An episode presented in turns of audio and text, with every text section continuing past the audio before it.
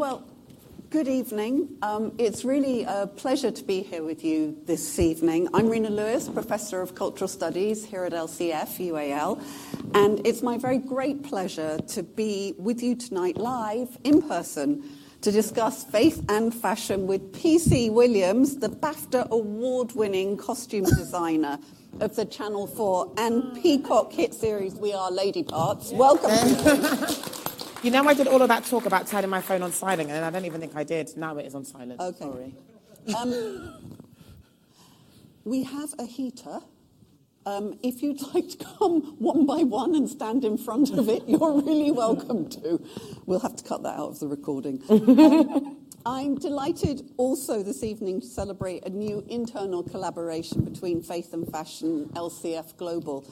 This is the college directorate that collaborates with educational partners, governmental bodies, trade organisations, and brands to address social issues and to innovate new and existing fashion economies. I'm very grateful for their generous support for this event. Before I give a proper introduction to our speaker and our theme, I have, as usual, the housekeeping. If the fire alarm goes off, it is not a test. Leave by the doors on your right, go down the stairs and exit the building. Once you exit the building, cross the road and move away from the burning building. Um, so far, that's never happened.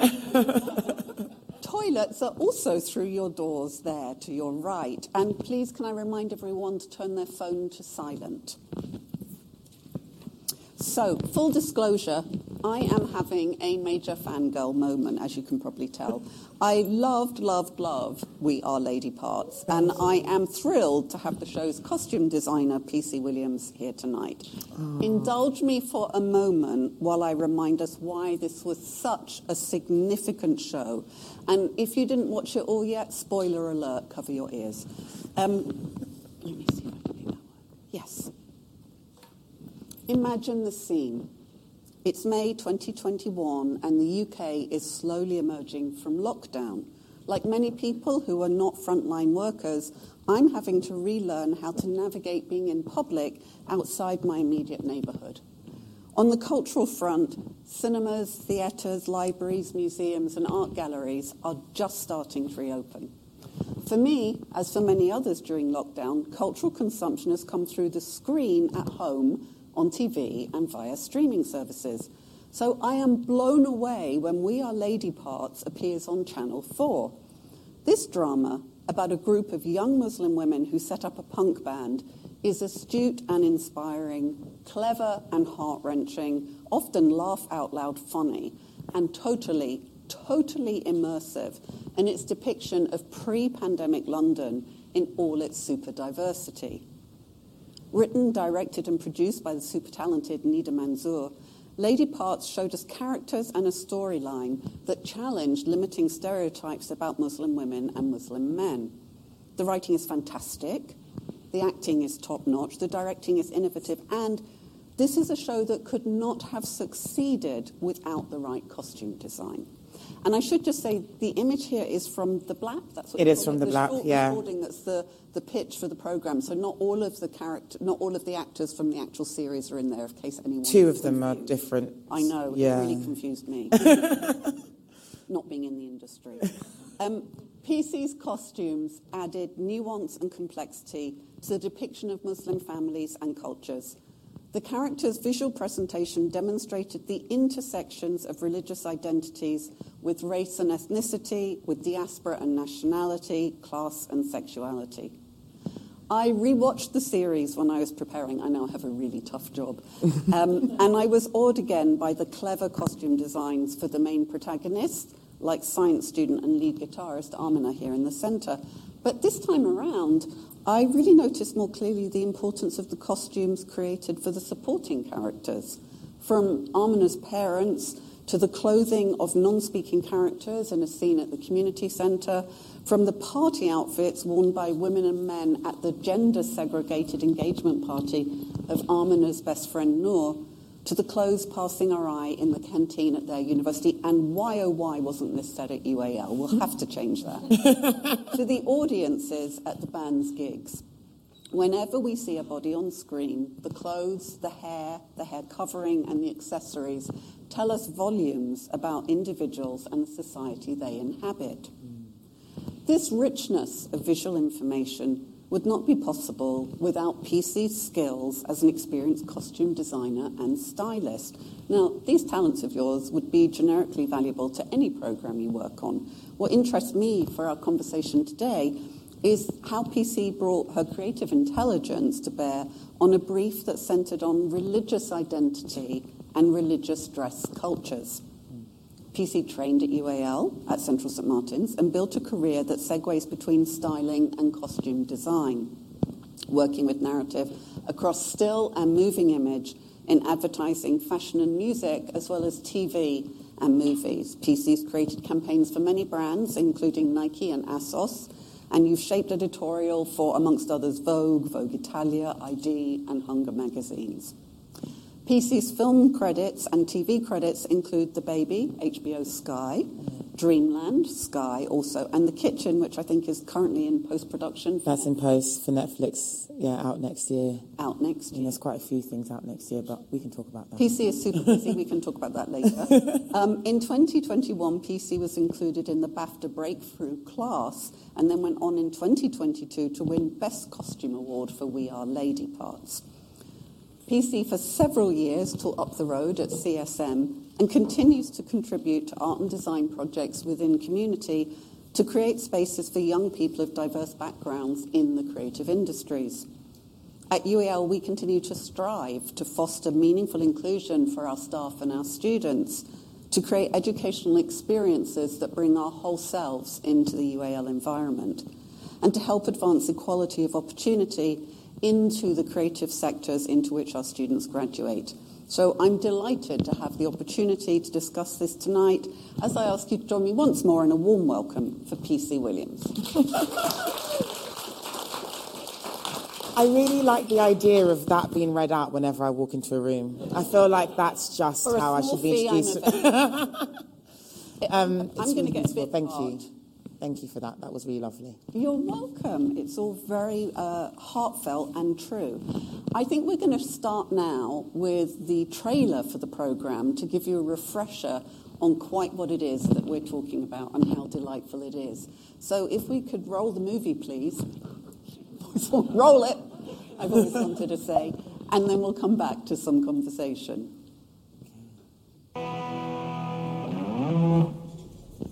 We are lady parts. Here's a little something we thought you might like.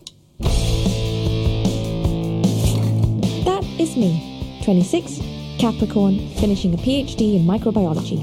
And this is Lady Parts, a confused mix of hash anthems and sour girl power. Our sound is thin. We need something more. We need lead guitarist.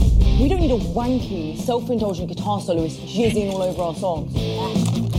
It's decided. Who would have thought that our orbits were soon to collide? You. You went to St Abigail's primary school. You played guitar in the talent show. You got expelled for selling school furniture. Verily, tis I. Play something. Play something. Play something. I don't perform. My nervy disposition induces diarrhea and vomiting. Ew. I vowed I would never perform again, but Lady Parts had other plans. She's our guitarist.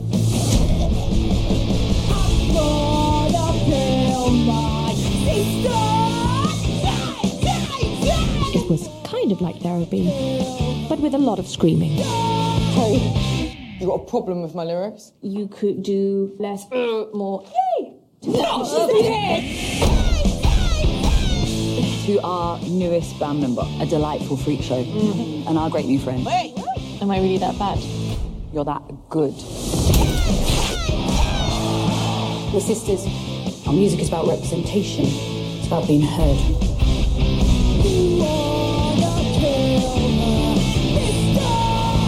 You're in a punk band? Yes, Ma. And you haven't been. Or This is us, by us, for us. Oh, yeah. That's it. Yay. Thank you. So, It was so gorgeous. Um, I'm presuming, PC, that in the brief for We Are Lady Parts, it was clear that the characters' religious identities would impact on their appearance. And that's not necessarily the case with every project you work on. Yeah. Did you need to do different sorts of research for this? Yeah, I think so. Nida, who is our writer director, she um, had a very clear idea of how each girl would how each girl would interpret uh, her religious identity through her dress, and it was really important to Nida that uh, Momtaz was in a niqab. It was really important to Nida that we had different types of headdress. It wasn't all the same, and it was also really important that one person didn't wear a, head co- a hair covering, and. Um, so when thinking about what each girl would wear and how she'd interpret that, it was really, it was really key for me to like think about their cultural identity and how that might play a part in how their religious identity is portrayed. Um, and so, yeah, it was the research part of it. I'm not Muslim. I don't know a lot about the Muslim faith in terms of clothing. What's, you know, like, there's obviously everyone will know about like a full covering, but that's one thing of a plethora of things that, that Muslim women embody. Um, so I, I, I had um, someone join my team who was Muslim, who could advise me and everyone else on what felt true, um, who could advise me on where I could push and and where I needed to be mindful and respectful and stick within the, the, the limits of, of the items. So, one of the things that's really interesting about this show, and that you will have seen from those clips, is that the program deliberately shows ethnically diverse Muslims. Yeah and Muslims with different degrees of religiosity who are situated, who live in different types of community and Yeah. families. So you very kindly shared uh, your character sketches, your costume sketches, and some um, character, costume design boards. So we're going to talk through Perfect. a few of those and see how you worked your way through. So we're going to start with Amina. Amina and Saira, who, so this is Amina, Amina. Yeah. And that's Saira. Saira. Yeah. And Amina is kind of, they're kind of polar opposites. So Amina is a young woman who strives to perform a conservative vision Mm. of Muslim womanhood, much to her mother's frustration. Mm. Whereas Saira is a character who demonstrates rebellion Mm. against all sorts of things, Yeah. including any sign of gender restriction. Yeah. So, do you want to talk us through how you came at the way they look? Should we go back to Amina? Yeah, so with, with Amina, um, she's a PhD microbiology student. That already tells you a lot about what how she's going to present, right? Um, and she is actively seeking a husband. She's on these like Muslim dating apps for like you know seeking a husband. I'm not here to date. I'm here to find a man and like get married and have a family. And her, she's conservative in her appearance, but her parents are the polar opposite. They are they reject all forms of conformity and homogenous beings, you know? So I wanted to try and find a way of giving her her identity, but also as she develops through the season, when she starts to allow her hanging out with the band to af- affect how she dresses, for it to make sense, because you can see that she comes from this familial setting where this isn't something that's forced upon her. This is a choice, and I think that was really important to us. I didn't. We didn't want it to be like she's forced to wear a head covering. She's forced to, you know, cover up. It, it's. It has to come. Across, it has to be her choice. That is how she chooses to present herself, and I think that's what was key. Sorry to interrupt you. I think that was what was key because I think whenever we think about Muslim women, there's this idea and notion that go that goes Muslim women dress equals oppression. And it's really important that through this show, we were going against that. You know, so even those who are fully covered, that's a choice that they've made. It's not something that's been oppressed and placed upon them. One of the things I noticed watching it again is that Amina's wardrobe is hmm. almost a character in the show. Yeah. We often, you know, she's got the photo of Don McLean pinned up on the inside of the wardrobe. We often see her standing in front of the wardrobe mm-hmm. discussing with her friends what to wear. Yeah. Did you choose particular sort of styles of clothing or colours for her? So I wanted to keep her very much pastel and really twee, really cute, you know? She doesn't look like she should be in a punk band. And when she starts rocking out, like in that in that clip, you see her rocking out with like the wind and the, and it's like that person shouldn't be rocking out like that, but it makes all kinds of sense. Um, and she also needed to fit into Noor's gang. So Noor is her best friend, and I wanted them to be the Muslim version of the girls in Clueless, where they walk into a room and they're all in like the same color palette, and they kind of, as you see them, they always look like they're from the same wardrobe. So they're either all in different shades of blue or they're all in, and you know, so her dress style is in keeping with what they would have worn. It's all modest. It's up to the wrist. It's you know covered up. It's nothing too tight. It's you know, um, and in comparison to Saira's, Saira's like fuck it. I just want to. I'm going to wear four items of clothing. They're never going to get washed, and that's just how I live. You know, um, she doesn't wear a head covering on purpose. You know, she does. She's removed from her family. Her family is super religious. Um, you find out in this in, in through the season that she's obviously had this like super emotional, heavy um, time with her sister passing, and how and dealing with that, and and her family trying to deal with that. Um, but she, you know, it's her bed sit. It's her space that they rehearse in. It's she's the one who's written the the the band. Um, what's it called? Oh, what's that thing called that they wrote? The song? No, not the songs, but like their um, Manifesto. Their manifesto. It's all you know. It's, she's she's she is the middle finger to the man type woman. But I think what's important is as much as she is that, when you see her praying, she is respectful of the idea of having to be covered up, and so you see her in her beanie, and that is it's in, it's intentional that she doesn't wear because it doesn't you know a head covering can be anything, and this is her version of doing that. And I thought that was really powerful. And the beanie, like the black knit cap you mm. can see on the top left there, I hadn't noticed that. You know, it's so integrated with her characterization. Mm. When I watched it the first time, it didn't jump out at me. Mm-hmm. When I was rewatching in preparation for this, I thought, oh, that's really clever. Yeah. So it's this small detail that really, really tells a lot. And um, Bismarck. Bisma, given the ethnic diversity of the cast, hmm. did this also mean that you were making costume and style decisions, for example, about hairstyle and treatment? So Bisma was the character that I was most drawn to. She's British Nigerian. I'm Nigerian and Guyanese. She's second generation, my second generation immigrant. I'm a second generation immigrant.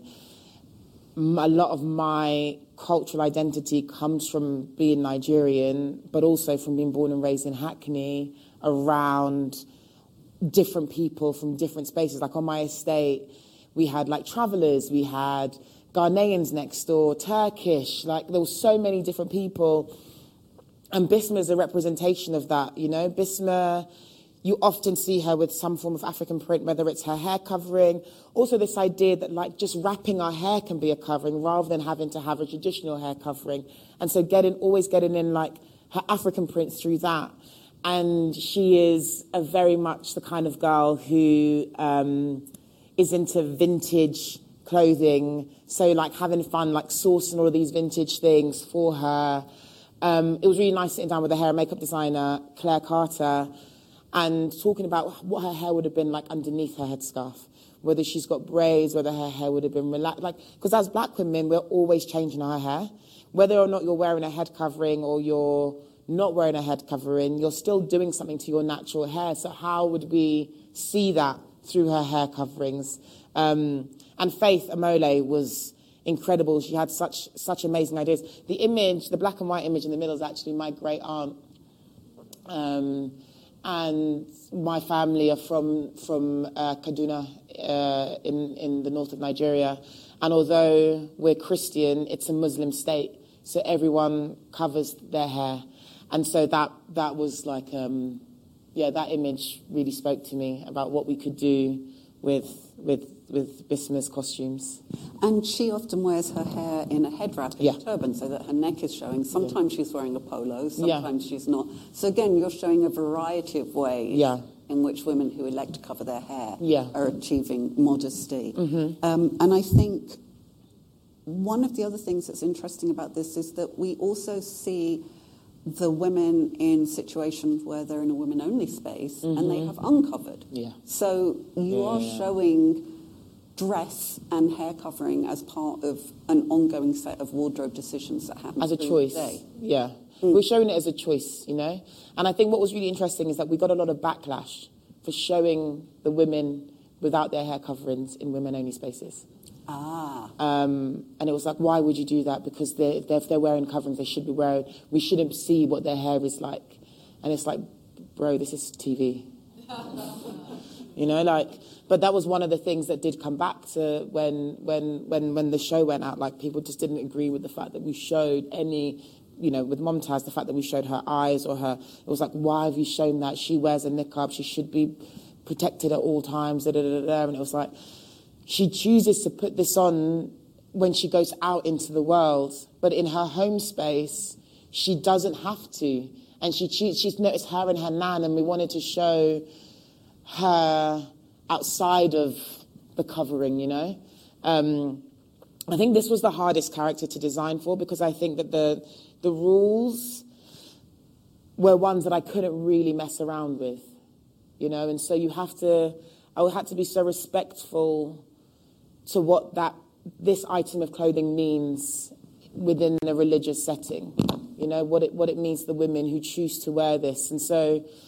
I didn't want to play around with it too much, but I did want her to stand out. I wanted her to feel like she had something. Like, you know, Amina has like 40 something outfits. Ayesha has 40 something outfits. Momtaz has four niqabs.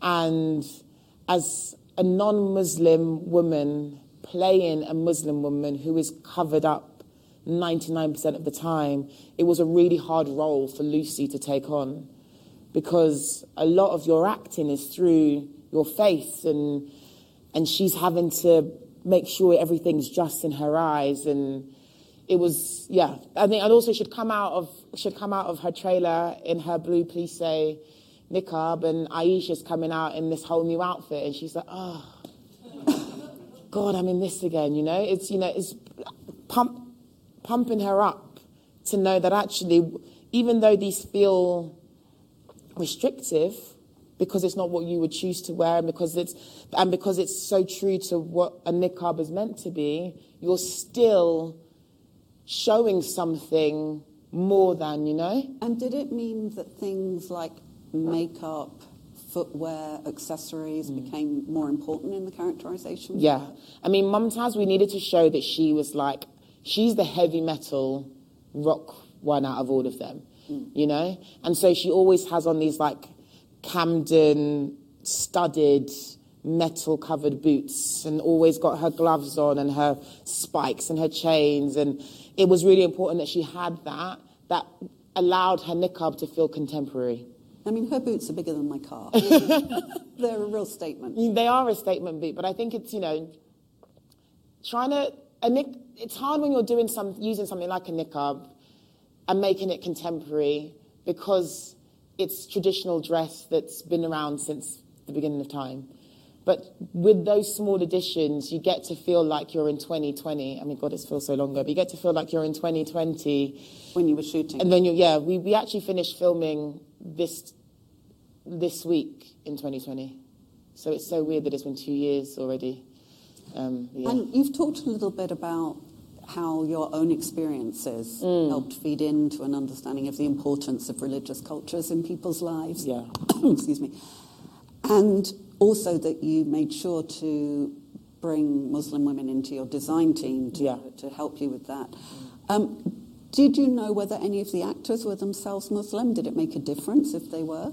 Um, so If I that's did. something you No, no, no. It is. It's something I, I asked actually. I think I, I know- I know Lucie's not Muslim. Um, I think Ayesha, who play, I mean Juliette, who plays Ayesha, I believe she is. Um, I can't remember if uh, Faith is Christian, Who plays? who plays Bisma, and um, Amina. I can't remember what what what religion um, Ange is, but we spoke about it. You know, we spoke about their research of the religion and how that will come through in you know in in the character and the characterization of these of, of these women we spoke about the bits of religious stress that they thought were important to keep for their character so whether it was the hair coverings whether it was the hemlines whether it, you know we spoke about all of those sorts of things and our Ikra who joined my team who is who is Muslim um, she was always part of the conversations with the actors about where they felt comfortable for us to push and where Ikra felt maybe we would maybe we don't go that far and maybe we pull it back a bit. And actually I think Ikra's thing was there are so many Muslim women who don't you walk around every day and you're not you can't go oh that, that person's Muslim that person's Muslim you don't know because we're just women walking around in the, in this world so she's like I don't, we shouldn't be trying to make everyone be the stereotype of what a Muslim woman is meant to be, but I mean the sites that she would send me to, the, the, the websites of like all these like these like fashion blogs of modest dressing. I'm like, wow, I had no idea that it was that wide of a spectrum, you know. Um, so that was that was a really like interesting uh, learning moment for me to be like. There's a really great book called um, Contemporary Muslim Dress or Contemporary. Uh, it's amazing. It's got all these like. It's like a picture book, but I, we, we, we would literally go through that. Muslim fashion from the exhibition Yes. that I consult curated on. Yes, I'm so glad you used that. Ah, yeah, I used that. That was such a great book. I didn't even pay her. But it's amazing, you know. What, so I have it in my studio, but you know, we we went through that, and I was the pleth, like the spectrum of style of dress is what I found the most like inspiring. And what I loved on rewatching it, like I said in my opening, was it was so. It was like walking down the street in Yeah. London and seeing what I see, mm. and you don't often see that on TV. Mm. And I think the the concern about you're saying, you know, bro, it's just TV. Mm. Of course, it's the politics of scarcity. Mm. We don't often see this on TV. Mm. This is like many communities don't see themselves reflected much on TV. And so, therefore, expectations are high and anxieties are high about if it's a bit wrong, because it's not like somebody can say, oh, yes, but that film that's on tomorrow night, that gives a different angle on this. There's I don't have, you know, it's really interesting. I didn't have, I didn't have any like worries, or, or I didn't, I didn't feel any expectation to represent. I'm representing the life that I know. It's, I can't get it wrong. Do you know what I mean? I walk down, I'm walk, I'm just represent, I'm, I am replicating what I see day in day out in Dalston, in Hackney, in you know Stamford Hill, in in Shoreditch, in Bethnal Green, in Stepney Green. Like I was, we were saying this earlier. I find it so mind-boggling when people are like, "Guys, you've made this show that's like groundbreaking," and I'm like, "Come and hang out for a day." Like it's it's really just a reflection of what already exists. What's telling is that many people don't see that. And that's, I think, the bigger thing, you know, because actually these women aren't hiding. Women like me aren't hiding. Women like Momtaz aren't hiding. We're, we're everywhere. People just don't see people. People just don't see it. And there's an assumption actually when you see someone like Bisma who's got her hair wrapped in her African print headscarf, that that's just like it's a style choice as opposed to being a religious style choice. You know, who's to say what the some women, it might be. Some women, exact, with a faith exactly. Some women, it might, some women it has nothing to do with faith, but some women it does have to do with faith. But you, as an outsider, are looking at it, and you might not necessarily because it's Bisma's. You're looking at you go, oh, she's Muslim. But someone like Ik- uh, like um like not Bisma, Amina's, you're looking at it, you're like, oh, she's Muslim. But someone like Bisma, it's just like, oh, that might just be her style, her sense of style. But you know what I mean? And I think that was what was what was where I felt really comfortable is that I felt comfortable just representing women that I knew in the way in, in a way that felt true to them and I knew that if we got if we represent if we did it correctly people will watch it and see themselves reflected. And that was, I think for me, that's what I was trying to, that was the aim of the show was to, for people to feel seen. And I think that's one of the reasons why. I mean, A, it was great telly. Yeah, it was I really mean, you know, me. it was Nida's a genius, so yeah. it was really great. Could we go on to the next slide, please? Um, I think the other thing that was so interesting about it, as you say, is that it was about people seeing themselves reflected. Yeah. And before we open for audience contributions and observations and questions, I want to talk a little bit about who gets to see themselves reflected in the mm. professional world mm. and who finds a space, because you are proactive, PC, in encouraging people of colour within the industry. And as you know well, having worked here for many years, there's something that we're still working on at UAL. We're aware of the deficit of equality of opportunity in the fashion industry and in the creative arts in general. yeah. Could you reflect about if and how things have changed across the span of your career mm-hmm. and also where you are now as a successful and prominent person of colour in your field? What sort of opportunities or, or pressures appear to you? Um, okay, so I'll start with the second one, where I am now. I refuse to work in an all-white team. I refuse to. I refuse to do it. I don't understand how, as a woman of colour in a position of power, um, I maintain the status quo that's been before me. I also have never worked for anyone as a designer, so I don't know how other other people do it. In my teams, it's really important that I'm at least 50 50. 50 50 in terms of um, cultural identity. Now, there are many things that can be taught, and I feel like a lot of people just don't want to bother doing that. They want people to come in who already know and they can just hit the ground running. And I think part of part of the responsibility as a head of department is to train the next generations of head of departments, right?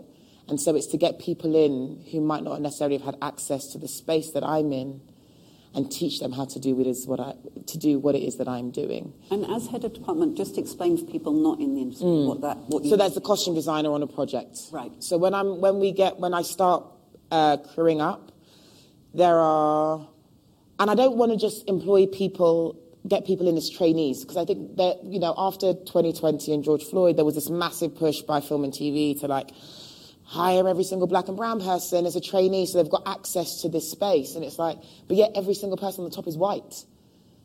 Or every single top every single person at the top is like a man you know? It's like it's not just that you have the same the sameness at the top and then you're just like getting new people in at the bottom. yeah you need to you need to be introducing people at different levels.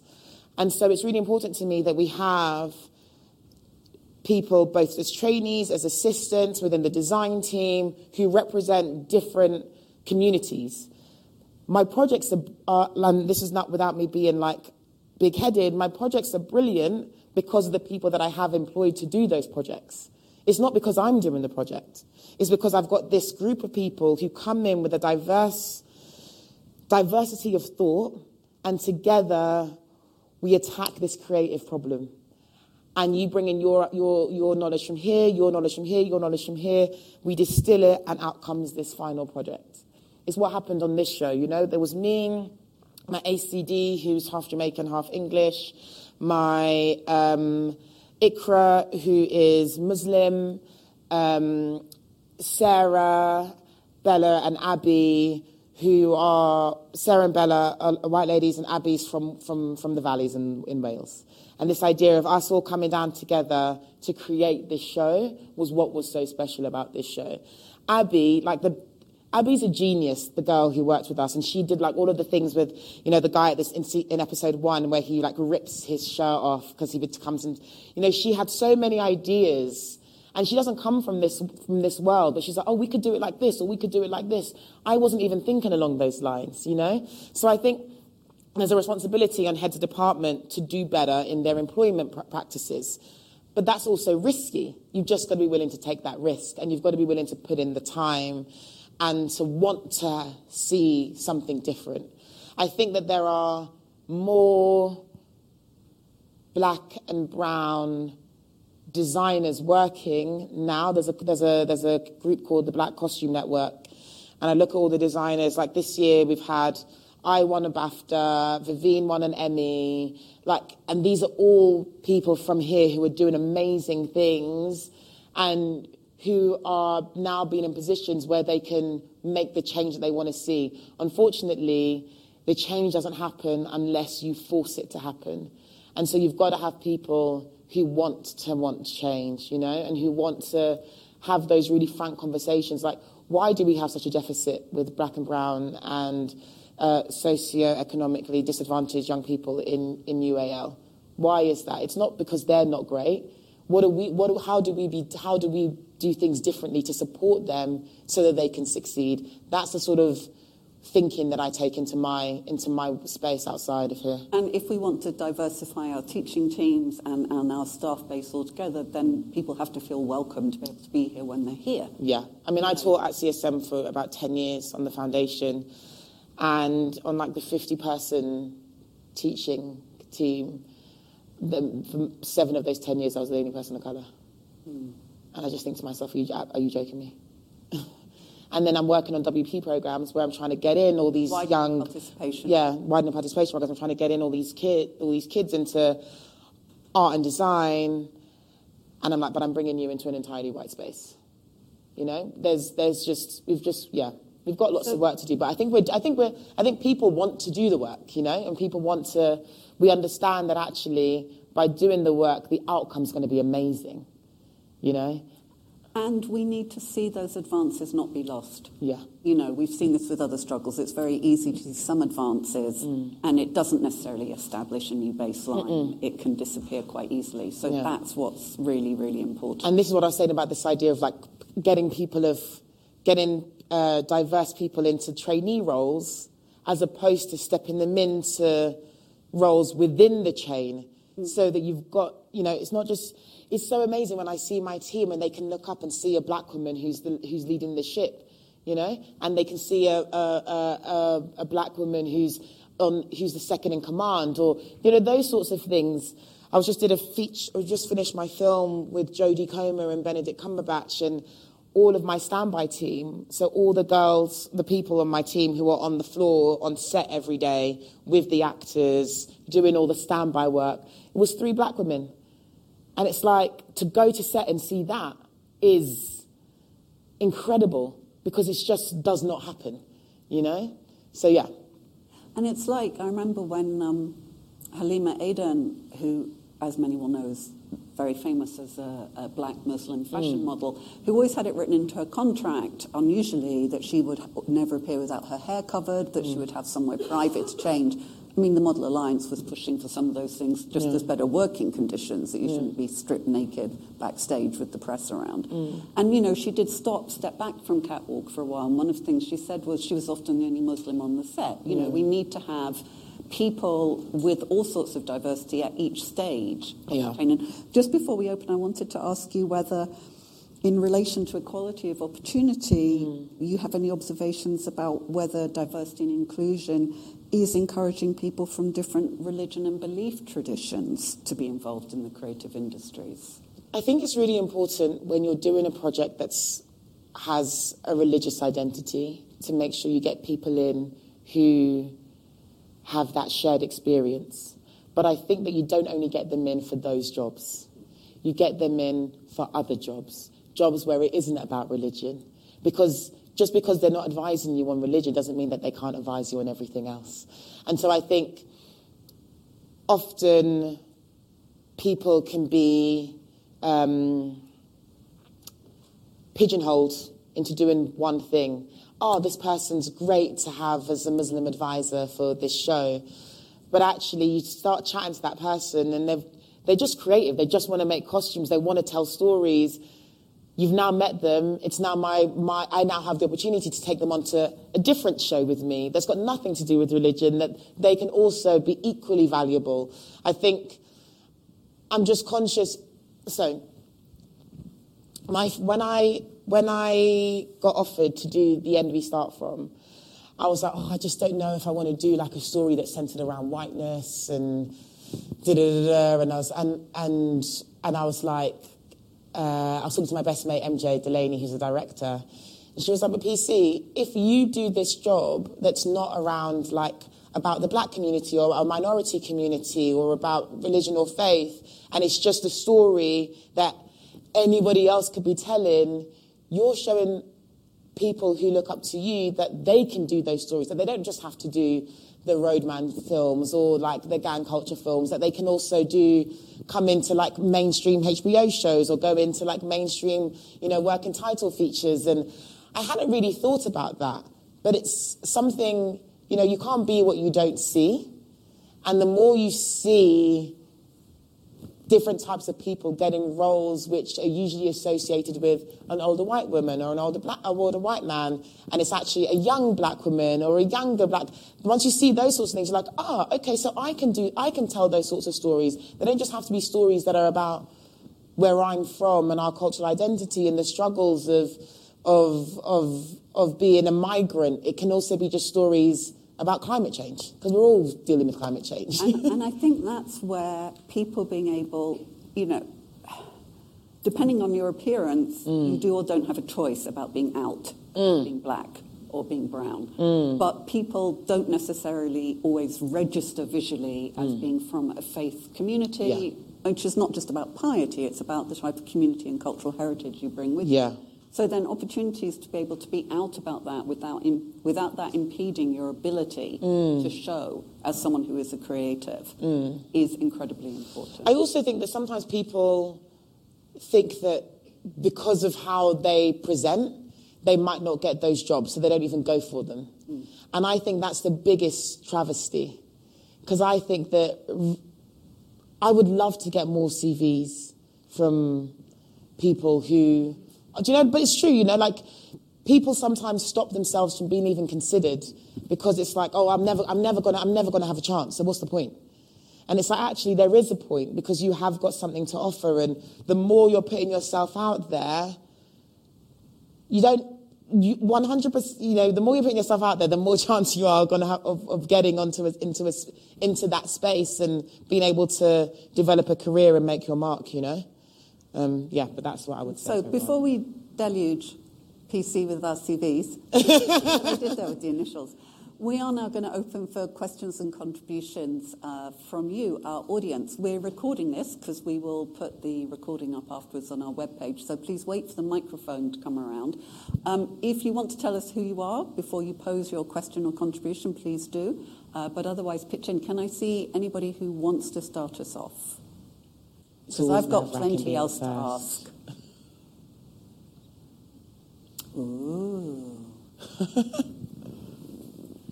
Shy crowd. So Tell me. I want to ask you another. Well, I want to ask you a question about were there any of the decisions that you made during the process of styling the show that surprised you?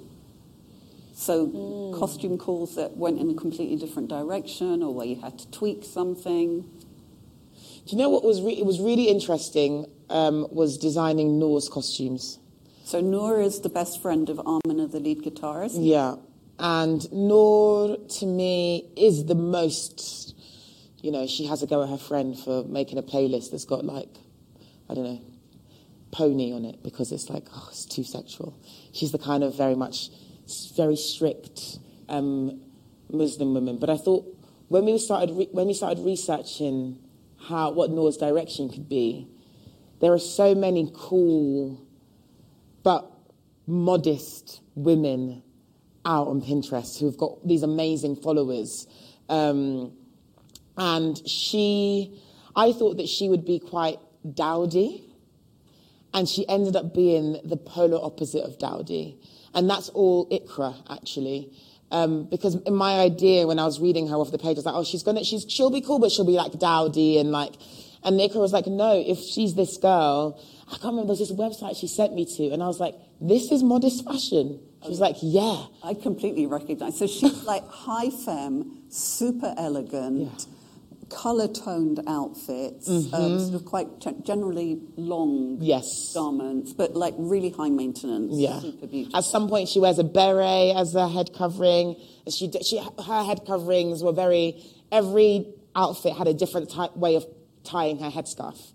And that was really fun to like come up, like to, to, to think about and to design and to be like, okay, well, with this outfit, maybe we'll do a head covering like this. Or one of my favorites was when she just had it, it was like a two tone scarf and she just had like a little knot and then you had the fabric just like loosely flowing and she's walking through this corridor and it's just like wafting around. It was just like, you know, there's so, she was, she wasn't what I originally thought she was going to be. And that's 100% down to Ikra opening, opening up my eyes to the variety of modest fashion and the interpretations of, of that. Um, so yeah, she would be the one I would think about. I would think about. Um, I mean, she was a whole fashion story on her own. Yeah. Her wedding dress was a sequined and beaded, like it weighed a ton. I remember the first time she tried it on, she was like, "I think I'm going to faint." I was like, "I'm so sorry." and we and originally we had her with the head covering that went into the wedding dress and she was just like, it's too heavy and this is just too tight and it's just like all a bit. She's like, I'm to faint. I need to sit down. I was like, okay, we need to think, we need to change this. But it was like a crystal ball. Um, I enjoyed that wedding dress a lot. I've got a, uh, I've got a question there and then two here. Can we go to the lady uh, in the raincoat? By the, I'm sorry, you're freezing. I can see people begging for blankets. Um, if we take your question and then we'll, we'll come over here. Hi, good evening. Uh, my name's Ruth. Um, I work here at LCF. Um, first of all, I wanted to say thank you so much, PC, for an incredible talk. Oh. The show is incredible, and I've loved um, watching it previously, and I'm definitely going to go back and have a rewatch of it again.